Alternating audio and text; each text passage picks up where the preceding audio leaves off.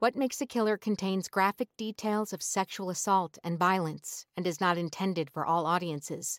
Listener discretion is strongly advised. November 30th, 1989, Central Florida. A 51 year old man picked up a sex worker from the side of the road and had no idea that she would turn out to be a cold blooded killer.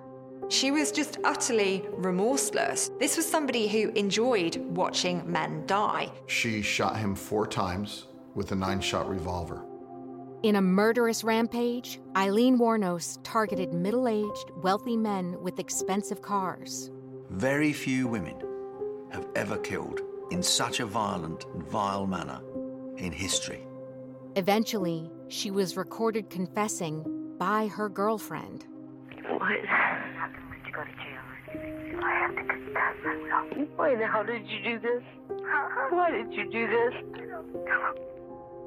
In just one year, this female serial killer callously shot, robbed, and murdered seven men because she felt like it. This is What Makes a Killer, a series that chronicles the lives and crimes of the world's most notorious killers. I'm your host, Jennifer Natoso. In every episode, we'll trace a killer's origins, examine their behavior, and follow their path to bloodshed. In this episode, we'll discuss Aileen Wuornos.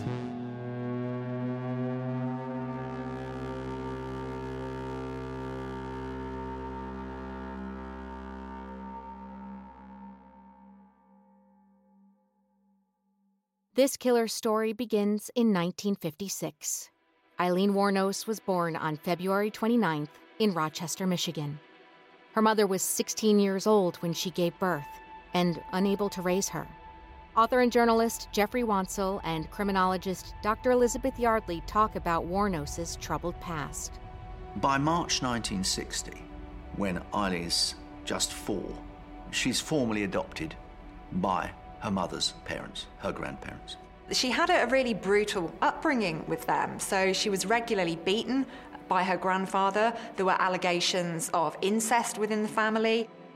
Detective Brian Jarvis says Wuornos' grandfather had a specific way he would punish the young girl. Her grandfather had a home built sauna in his house. And if he wanted to punish her for doing something he didn't like, he'd lock her in the sauna and crank up the heat and just let her stay in there.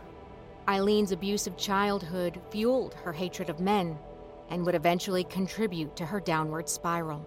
This was somebody who was constantly in fear. Wuornos' grandfather allegedly repeatedly said to her that she was worthless, that she should never have been born, that she was a mistake. So she's learning that she can't trust anyone, that she can't depend upon anybody. And this is very, very dangerous.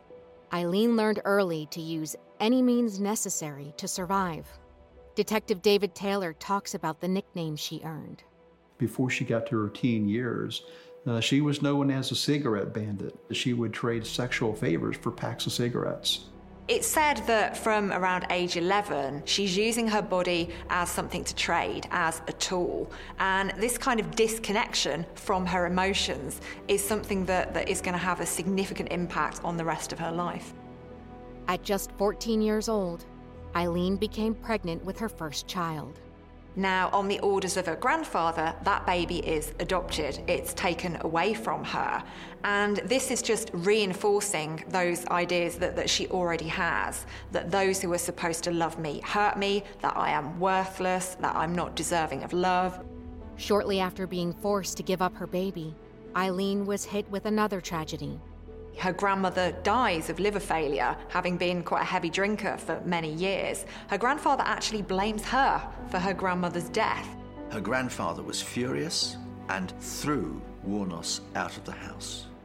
Now 15, Wuornos was left homeless. Alone, her only option was to live in the woods at the end of their street. She lives a very feral existence, sleeping in an old car, and she's still a child at this point.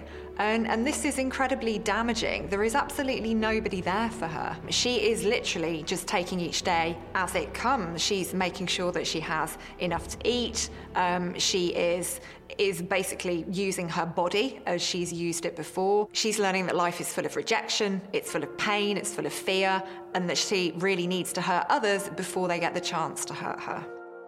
One person she was still close to was her brother Keith. He was 11 months older than Aileen, and the rumor was that their relationship was not a natural one. There were allegations of incest.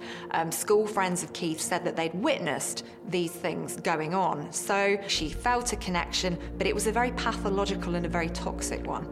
Eileen was unable to cope with living outdoors during Michigan's frigid winter months.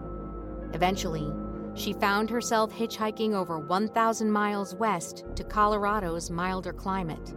Two years later, she was arrested for her first offense, driving under the influence, and disorderly conduct, a charge which included the dangerous discharge of a 22 caliber weapon.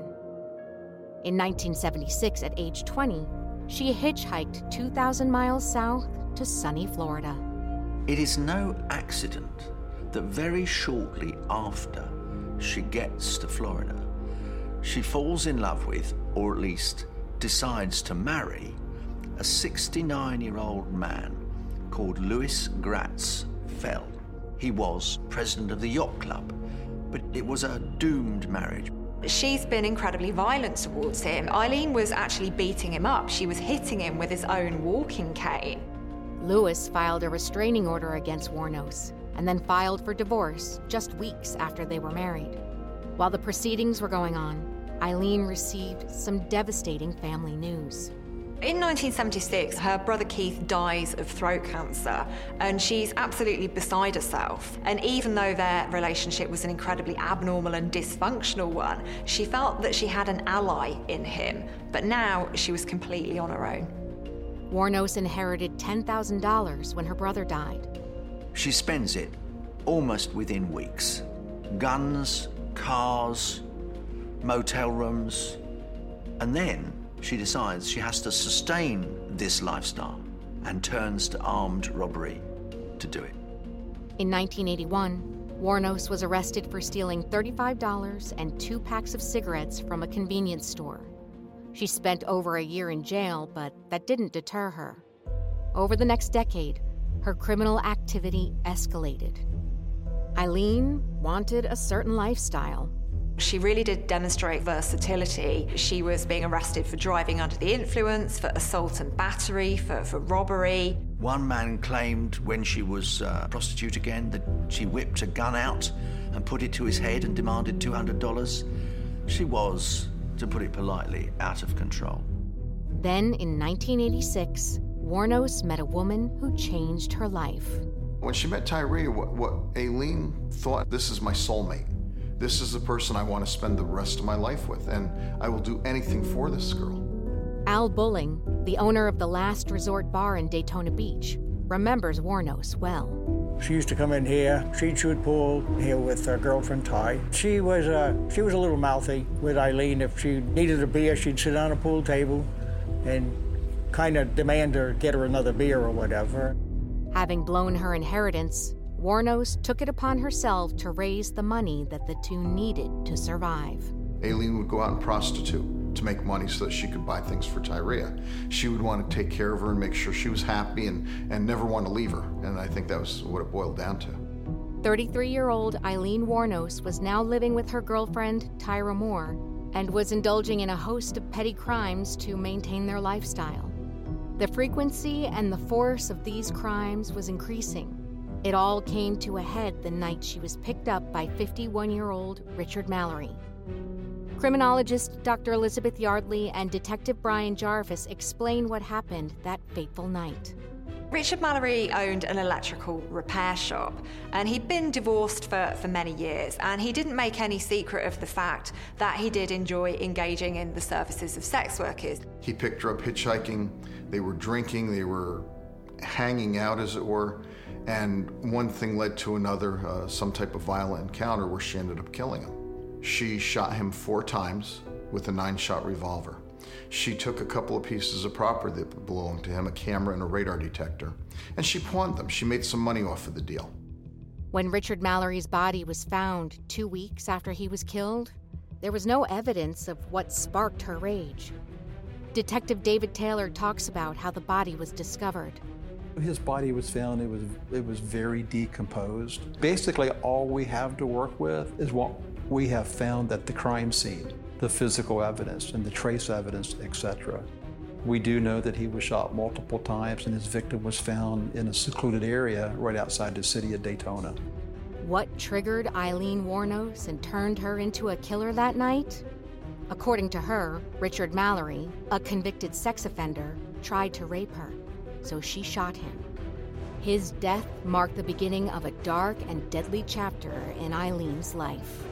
For her entire life, Wuornos has been victimized by men. She's been abused by them. But now she's turned the tables. She's the one that's in control, and she's very much enjoying it because she's learned from a very early age that violence equals power. And she really is on quite a high at this point.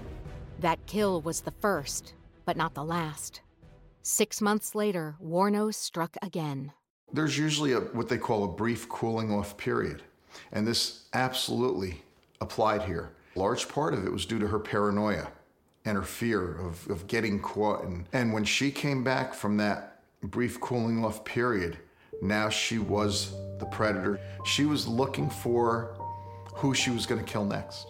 She's somebody who's being proactive. She's seeking out victims, she's getting access to them, she has an opportunity to harm them, and she takes that opportunity. These men, they were all white males they were all traveling the roads alone. They were middle aged, 40 to 65. On May 19, 1990, she was picked up on I 75 by 43 year old machine operator David Spears. After pulling over, David began to undress. Wuornos slipped out the passenger side door, walked around to the driver's side, aimed, and fired. Author and journalist Jeffrey Wansel says Wuornos was trying to make a statement. He'd been shot six times. One shot was not enough for Wuornos. She was making a point with her killings. She was saying, This is for all the men who have abused me over the years. This was somebody who enjoyed watching men die because for the first time in her life, she was powerful. She was the one in control. She was the one calling the shots. David was last seen in the afternoon by his son, leaving work to meet up with his ex wife. When he didn't show, his family reported him missing. Our patrol division had come upon a vehicle that was abandoned on I 75. It was in the southbound lane on the shoulder, it had a flat tire, and when they ran the VIN number on the vehicle, it came back to David Spears, who had been reported a missing person. We searched the area, we secured the vehicle to process it, and we found that she had taken some stuff out of the vehicle and tossed it off the side of the road into the, the weeds. The items included the license plate or the tag from the car. The body of David Spears was found less than two weeks later, dumped in nearby Citrus County, just a few miles from I 75. On May 31st, Wuornos went on the prowl again. In Pasco County, Florida, 40 year old Charles Carskaddon, a part time rodeo rider, picked up Wuornos about 30 minutes north of Tampa. He was traveling back from St. Louis. He had been up there visiting his mother, and he drove back from St. Louis to the Tampa area where he was living with his fiance. And just before he got to Tampa, he encountered Aileen. Eileen had developed a deadly MO. Once a man picked her up, his fate was sealed. They would drive away and she'd be undressing and they'd find a, a remote location. She'd encourage the victim to also remove his clothes. As Charles undressed, again, Wuornos slipped out of the car and came around to the driver's side. At point blank range, she fired. She didn't just kill, she shot Charles Carskaddon nine times. Once she was sure he was dead, she took his car and his possessions she didn't do that with Richard Mallory. She just took items she could use. Now she's starting to gather those those souvenirs and those trophies, and and uh, it's becoming a passion of hers to do this stuff. She then dumped Charles's body a few miles from the highway in Pasco County. She left these victims basically in the middle of nowhere. And to do that to another human being, there's zero compassion. She's pure evil. Just a week after her last killing, the predator was on the hunt again. On June 7th, Wuornos chose to return to her favorite highway, I 75 in Central Florida. After three murders, she had honed her technique. Wuornos's victims were all men who drove expensive cars, so they were the, the symbol of success. That night, 65 year old Christian missionary Peter Sims had left his home in Jupiter, Florida, and was driving north on I 75. Peter Sims was on a road trip and he never made it to his destination. His intent was to drive up to New Jersey, and from there he had planned on going over to Arkansas. He had a number of Bibles in the car with him. He was going to pass them out along the way. Along the way, for some reason, Peter Sims picked up Aileen Wuornos. You could not have thought of as a more upright character. He also took part in an outreach Christian ministry. But I think that that infuriated Wuornos because she thought, you hypocrite, I'm going to kill you. And she duly did. The following month, the car was found in Ocala National Forest, 50 miles west of Daytona Beach.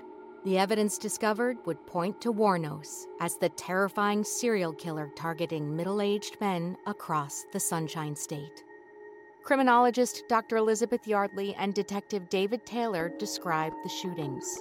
She was just utterly remorseless. She didn't just shoot them once, she'd shoot them three times, four times, five times. They had all been shot with a small caliber weapon, namely a 22. And another trait that these victims shared was that they had all been robbed of their personal effects.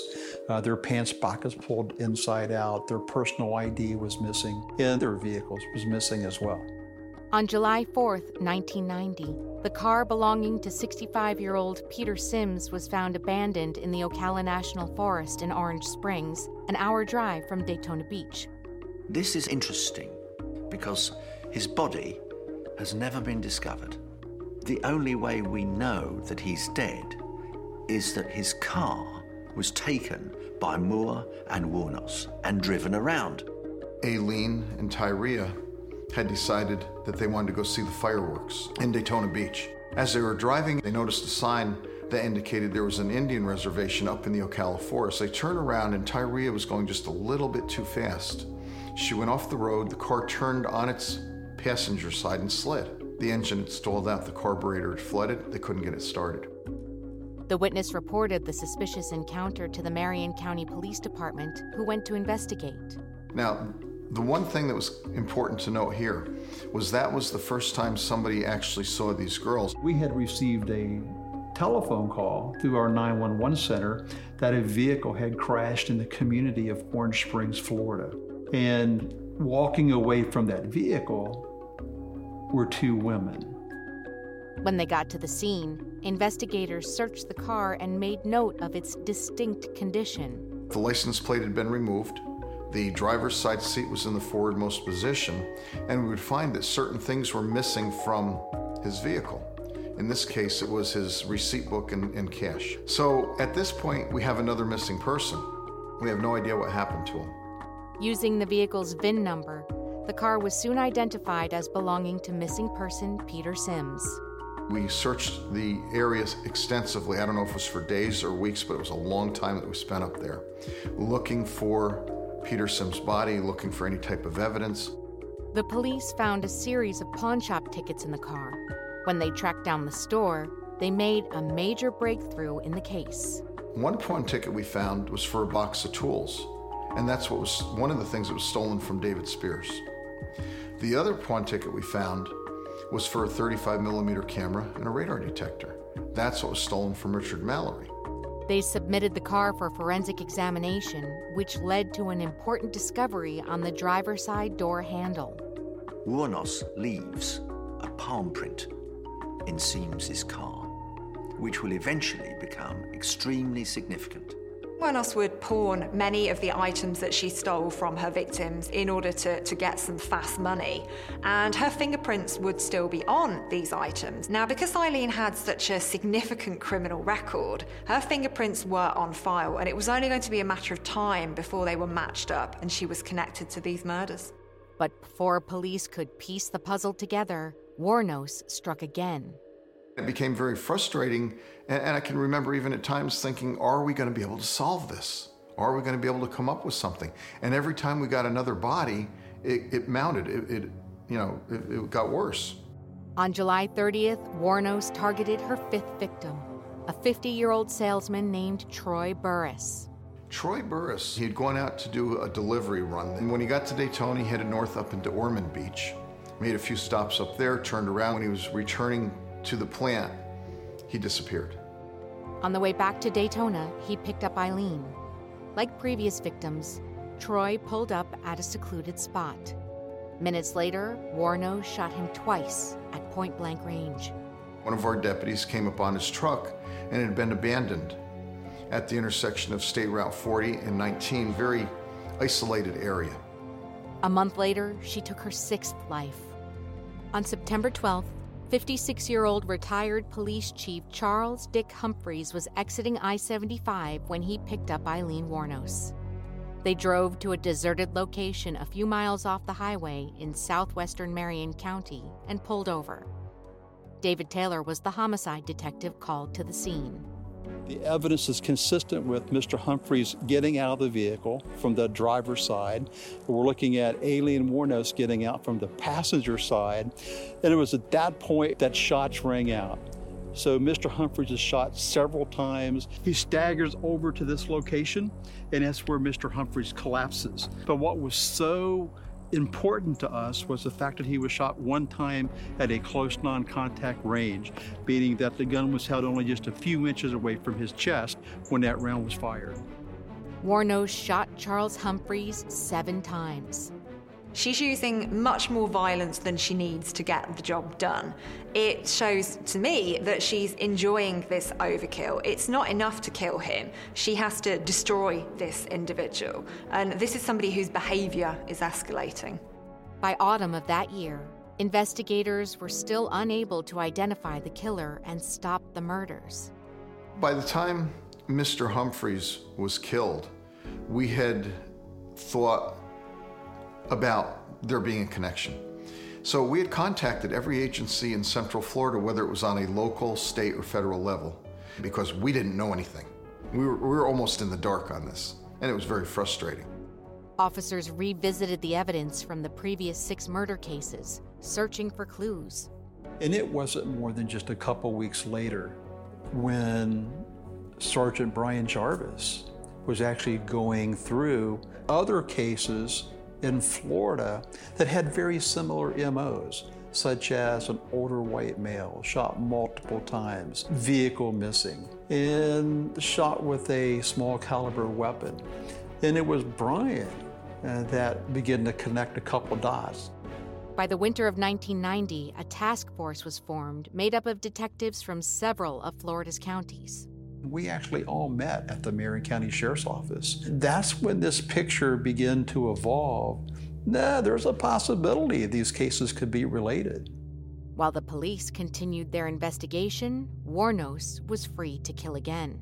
The most important thing on our minds at that point is we got to stop the killing. We have to do something to stop the killing. And then we started with the task force, and we had another body. It was, it was devastating. She kills Walter Gino Antonio, a man of 62, who was found in a logging uh, road. He'd been shot four times in the back and the head, and his car had been stolen.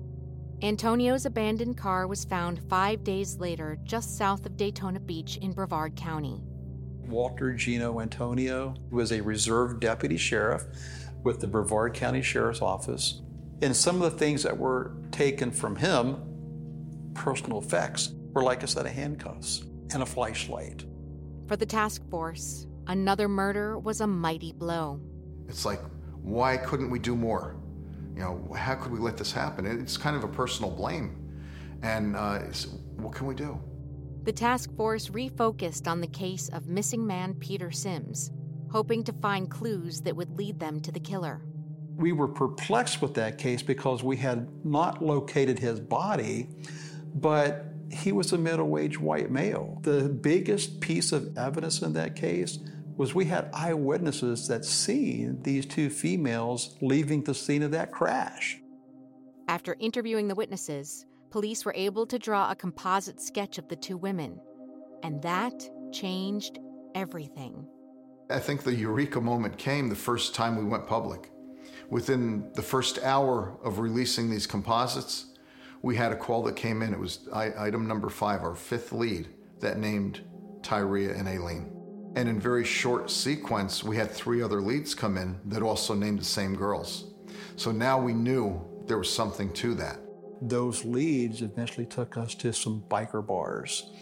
Now we have undercover investigators that are now going from bar to bar looking for people that look familiar with the people in, in the composite sketches. One of the undercover officers sent to find the suspected serial killer was Mike Joyner. I was the lieutenant over a special investigation unit, SIU unit. They called me in to a meeting and said that they had found out that she was staying in Daytona or close to Daytona and wanted me to go over there and see if I could find her in some of those biker bars over there and maybe, you know, get close to her. The walls were closing in on Aileen Wuornos. She is a woman who took pleasure in not only killing, but also robbing her victims. Wuornos is targeting adult men and she's a sex worker. It's normally the sex workers who are vulnerable victims of their clients. So she looks very different. She kills like a man. She is right in front of them, watching them die, and really quite enjoying it. After a composite sketch was released to the public, dozens of leads came in, and Aileen Wuornos was identified as the prime suspect. When we reviewed the leads, it showed us that they had ties to the locations that we were looking at. It indicated that they'd gone inland, which would have been Marion County, and then to the East Coast, which was Daytona Beach. So a number of the undercover officers from all over the state that we were working with went over to Daytona Beach in an attempt to locate her. Within a couple of days, she was found by undercover officer Joyner. I walked in the bar down there and uh, I saw she was shooting pool, and I recognized her, and she had a bad scar on her forehead. Did my heart go to racing and beating? No. An undercover officer, worst enemy he can be himself if he don't control his emotions. So I just ordered another beer and kept on working. But I knew I had her, and I knew I wasn't going to let it out of my sight. Mike spent three days following Wuornos around the biker bars in the area. In his bid to get close to her, Joyner even slept at her favorite hangout, the last resort. And they had school buses, seats, all on the back porch, and that's where I slept, was on the school bus. And when they opened the bar up at 7 o'clock, we went back inside and went drinking again shooting pool. I mean, that's all you're doing. You shot pool and drank beer. And she had no money, and I had all the money, so who was she gonna stay the closest to? Fitch got to know her from then on. I had her, and I started buying her beer and playing pool, and you kind of hung together.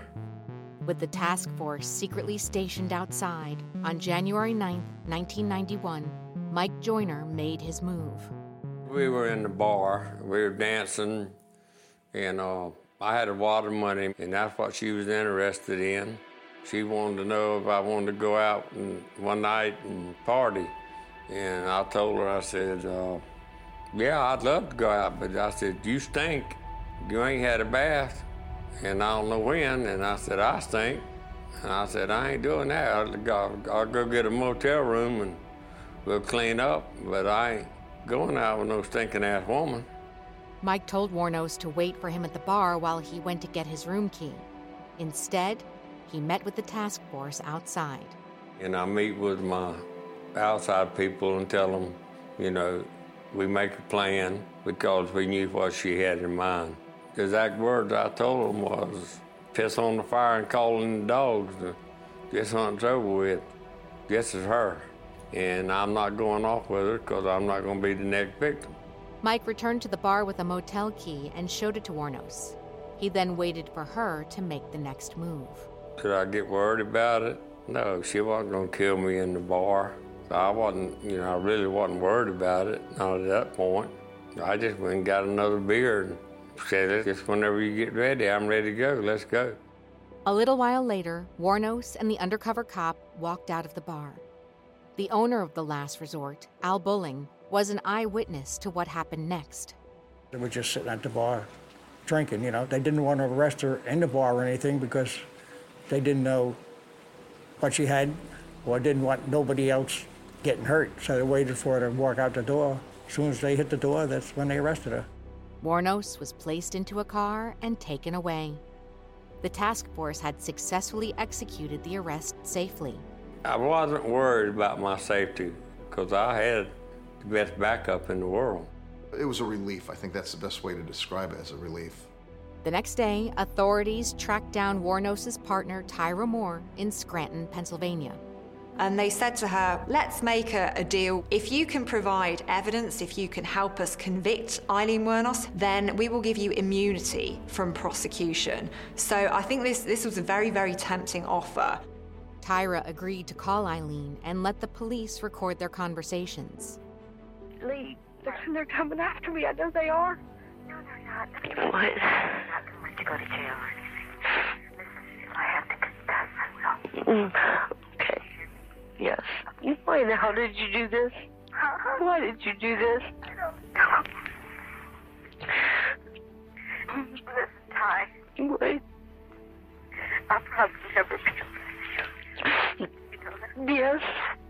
I love you. If I have to confess everything just to keep you from getting in trouble, I will. Okay. I love you. No. Don't do it now. Get it over with. Right this very moment? Yes. Get it over with. All right. The same month she was arrested, Aileen Wuornos fully confessed to all seven murders. I want to be straight up with one thing right there and now. Sure. The reason I'm confessing is there's not another girl. There is no girl. Okay, so then what you're telling us is you're voluntarily coming forward to talk to us now. Yeah, to let you know that I'm the one that did the killing. Despite the severity of her crimes, Wuornos refused an attorney. Well, I, what's an attorney going to do? I, I know what I did. I'm confessing what I did. Go ahead and let me hear. But in what would be the cornerstone of her defense, Wuornos claimed that in each case, the men had tried to rape her.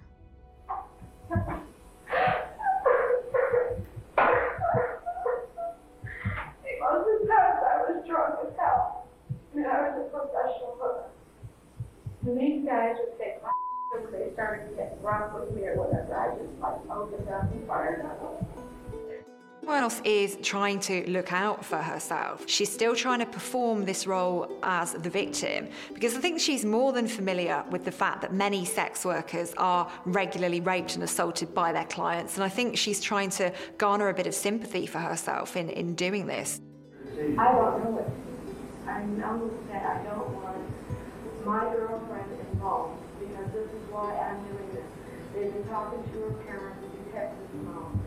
They, she did not do anything. Her trial for first degree murder started a year later on January 13, 1992, at the Volusia County Courthouse near Daytona.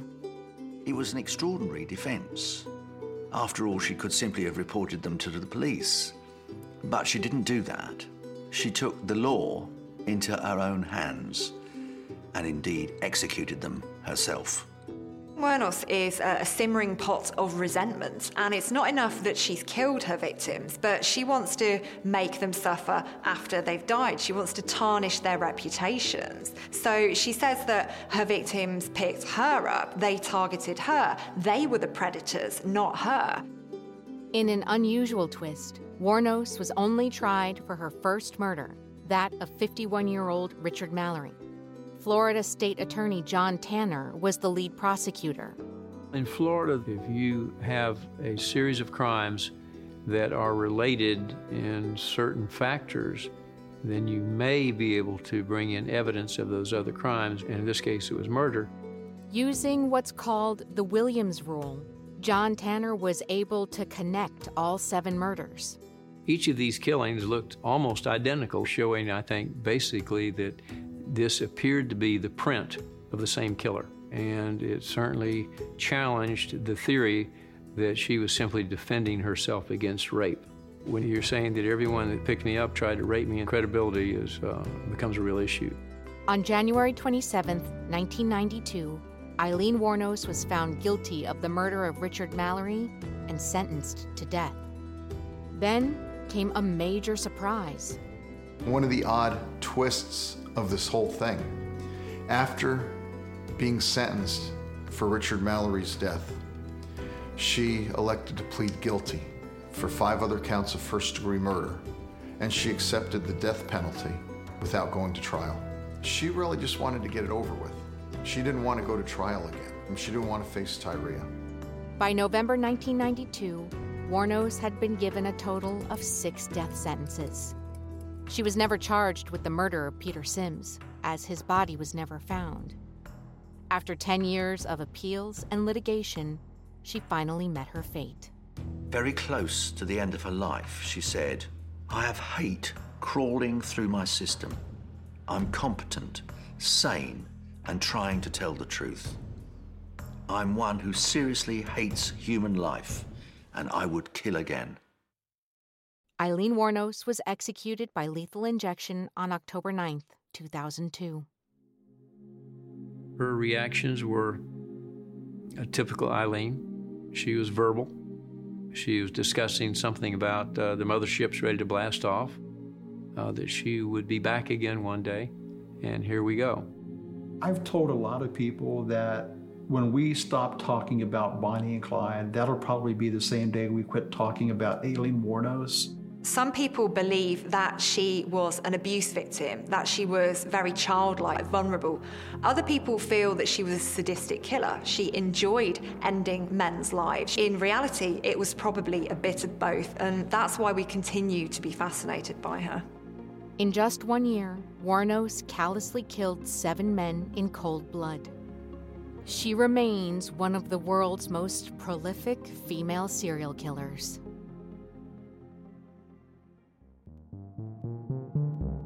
What Makes a Killer is an Audioboom original series in production with Woodcut Media and hosted by me, Jennifer Natoso. This series is produced by Audioboom's Lauren Bogle, Blair Payton, Pam Burrows, Karen Bevan, Alexandra Jueno, and Neil Fern. Production for Woodcut provided by Andy Papadopoulos, Jenny Day, and Kula Anastasi. Original music by Ben Craigie. Executive producer for Woodcut is Kate Beal, and for Audioboom are Brendan Regan and Stuart Last. If you haven't already, don't forget to follow us on Spotify or subscribe on Apple Podcasts, Stitcher, or wherever you find your favorite shows. If you have some time, we would appreciate a review. On next week's episode of What Makes a Killer, Florida State University, Tallahassee, January 15th, 1978. Around 2:45 a.m., a serial killer on the run broke into the Chi Omega sorority house and attacked four women. There's rape, he beats people, he knocks people's teeth out, he bites the, the buttock of one of the victims. In 4 years, Ted Bundy kidnapped, raped, and sadistically murdered at least 30 young women during the mid 1970s. He leaned in. I thought he was going to kiss me. Instead, he said, Do you know what? I'm going to kill you.